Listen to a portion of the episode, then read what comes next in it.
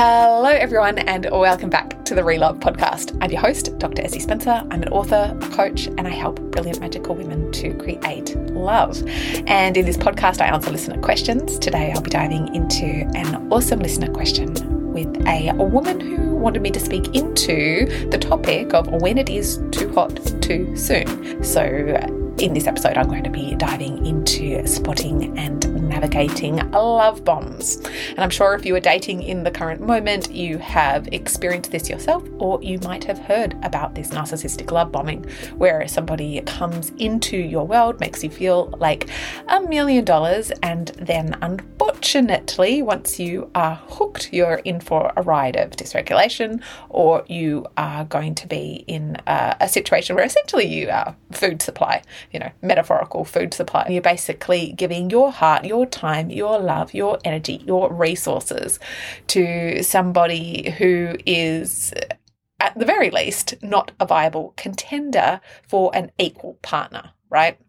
And most of the women that I work with are dating in a pretty unfulfilling way. And what it is that they really want is to have that life partnership. So they're really wanting to call in that next level soul relationship. They want to create a family with someone. They want to create a life with someone. They want to put down roots. And the partner selection process is absolutely critical. And your heart, your energy, your love, your care, your hope, your optimism, these are really precious resources. And you do not have time to squander that, right, on somebody who is simply not going to be someone that you can create that dream with. And the problem is, you know, if you don't have a healthy filtration system or you don't have a system to be able to go through a process of partner selection, you know, the risk is obviously you waste your time, you waste your resources.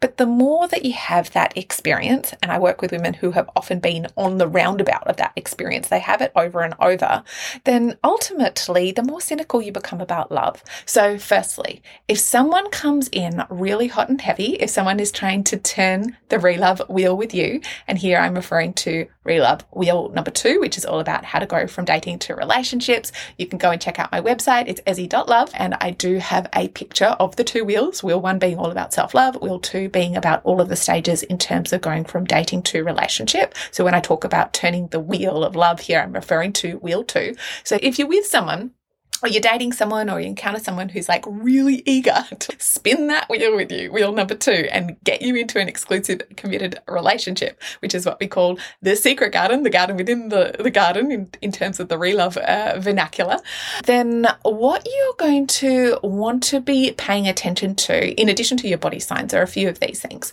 Firstly, what are they sharing about themselves? And this one can seem a little counterintuitive, right? Because we often think that encountering someone who is a little narcissistic or if we're encountering someone who is going to, you know, really be in for themselves, you're going to think that's going to be someone who's like pretty egocentric, right? Like that's someone who's going to primarily be interested in themselves. And so we think, oh yeah, we'll easily spot that person because they're going to be speaking about themselves all of the time. However, the thing is, narcissists are not dumb. Like, narcissists are actually extremely good at learning how to secure the food supply that they need um, or, and that they want. And they know that the best way to do that is to actually make it all about you in the beginning, right? And so, what it is that they will do, they'll ask you lots of questions, they'll figure out what it is that makes you tick, you know, they'll make you feel like you are a million dollars. They will shine the spotlight on you. They will seem like they are really understanding you in a way that no one else ever has. It's going to feel like a really deep karmic soul bond. You know, you'll probably talk about it in that way. What it is that they're doing is that they're reading you. They're reading you to figure out what it is that motivates you, what makes you tick, and ultimately what your vulnerabilities are, right? Because once they know all of that, then they can hook you in through those vulnerabilities, which oftentimes you're dishing out all that stuff about yourself. We're so used to people just being so in their heads and wrapped up in themselves and all of the things. So when someone really shows up and takes what we can perceive as a genuine interest in us, like that could be really confusing, right? you know, and it can also be really compelling. And when someone's holding that space and wanting us to reveal ourselves, like we can usually like comply with that pretty easily, you know, really fully clocking what it is that is motivating them to be all about us with that time. Uh, so, so this is a really good one to look out for. Is it all about you? Are they making it all about you? What are they sharing about themselves? You know, when you try to turn the conversation back to them, do they allow for that reciprocal flow? Are they meeting you in terms of the the depth of what it is that they're um, bringing to the table about you know themselves and their inner world and their thoughts and experiences and you know their their past patterns as well? Which leads me on to the next point, which is the second thing to look out for, if someone is moving very, very quickly, be really attentive to what their track record is in terms of relationships, right? So some people are going to construct a completely fake identity, uh, but a lot of people uh, are just not going to be that sophisticated, right? They might just be telling you things about their past, and you might be able to piece together that this is someone who has not had a pattern of healthy relationships. And look, you know, just because a relationship is healthy doesn't mean that it needs to go forever. Life happens, people grow and evolve, and there are all kinds of reasons why even a healthy relationship might end, right? So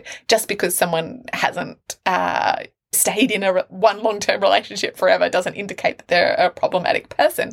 But if someone is always having very short-lived relationship, that's something just to pay attention to. Pay attention to the way that someone is speaking about their past partners and how they're speaking about their loved ones, so their close family members, their mother, their father, their siblings. Just pay attention to the types of patterns that are coming up as they're speaking about people that they've been really close to in an intimate or a familial way in the past.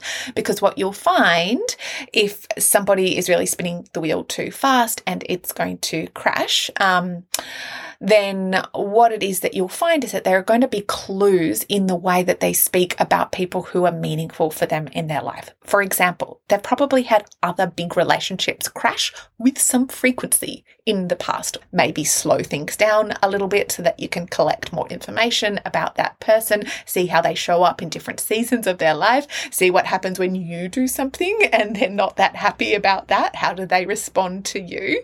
And definitely try try to slow down the wheel spin. See whether someone's going to be able to maintain their interest eh, if the wheel is not spinning madly, yeah?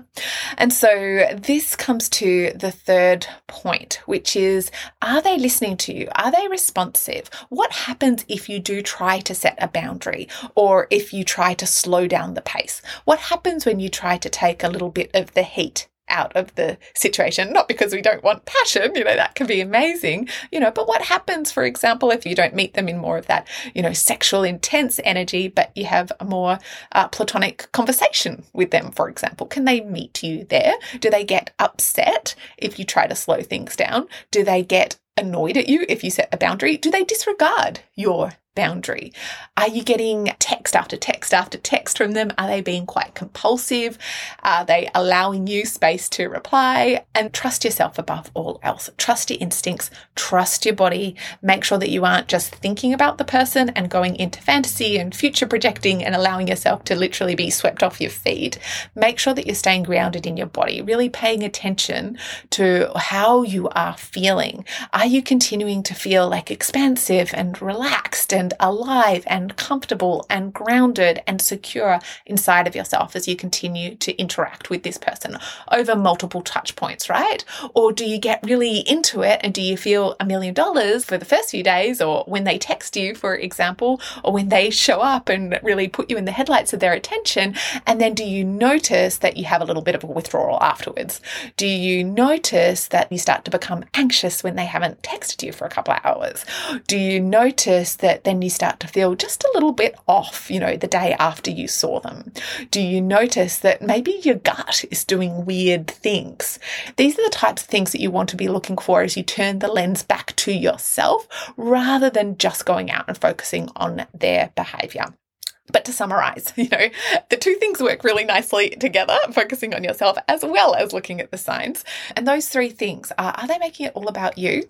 Are they sharing about themselves or is there a reciprocal flow? Or what happens when you ask a question back for them? Are they going to share with the same level of depth and generosity and vulnerability that you are? And reciprocity is really the green light that you're looking for here. The second one is paying attention to their pattern. What is their track record like in their relationships? What are their relationships like with the people that they've had intimacy with in the past or their family members? How do they speak about their mum? You know? And that can be an opportunity for you to go a little bit deeper, not to throw people into the bin because they've had challenging relationships in the past or because their parents weren't great or whatever. You know, the invitation is to explore, like slow it down a little bit. Take the, take the pot off the boil while you get to know someone more in multiple seasons of their life and just see how they show up with you when they're not necessarily pleased with you. Does the mask start to slip at that that point and you start to see someone else. Um, and do you start to say, become their mother in the stories? Do they start to show up to you in that way? So, looking at their patterns, looking at their track records, as well as looking at your own, by the way. Didn't say this before, but it's actually a good one to pay attention to. If you have a track record of being a little vulnerable to being hooked or being manipulated, if you're susceptible to this, then I would definitely be looking at your own track record too. And then the third thing is what happens if you set a boundary with them? What happens if you don't respond to compulsive texts? What happens if you try to slow it down? What happens if you try to introduce a different pace or just a pace that actually feels better for you? How do they respond to that? Do they listen to you? Are they responsive? Do they take that on board? Are you able to set a rhythm or set a speed that feels right for the two of you. So that is my set of tips around spotting and navigating the love bombs and some of the indicators that it may be too hot too soon. And ultimately, it's about coming back to yourself. This is exactly what we do in the Relove course. It is a methodical step by step curriculum to support you to cross that metaphorical moat and to come into a rich garden where you're going to be spoiled for choice. We want you to feel in your body what it feels like to be cherished, to be supported, to experience devotion. And so the one on one work that I do is oftentimes around surfacing and releasing any unconscious vows. So, you know, if there's something countervailing going on inside of the unconscious mind, that is going to guide the actions that you take in terms of picking the wrong partner or picking someone who's not actually going to be able to meet you, right? In the way that you deserve to be met and the way that your heart yearns to be met, or investing in the types of situations which are going to come off the rails down the track rather than move you closer towards your destination of family and love and relationship.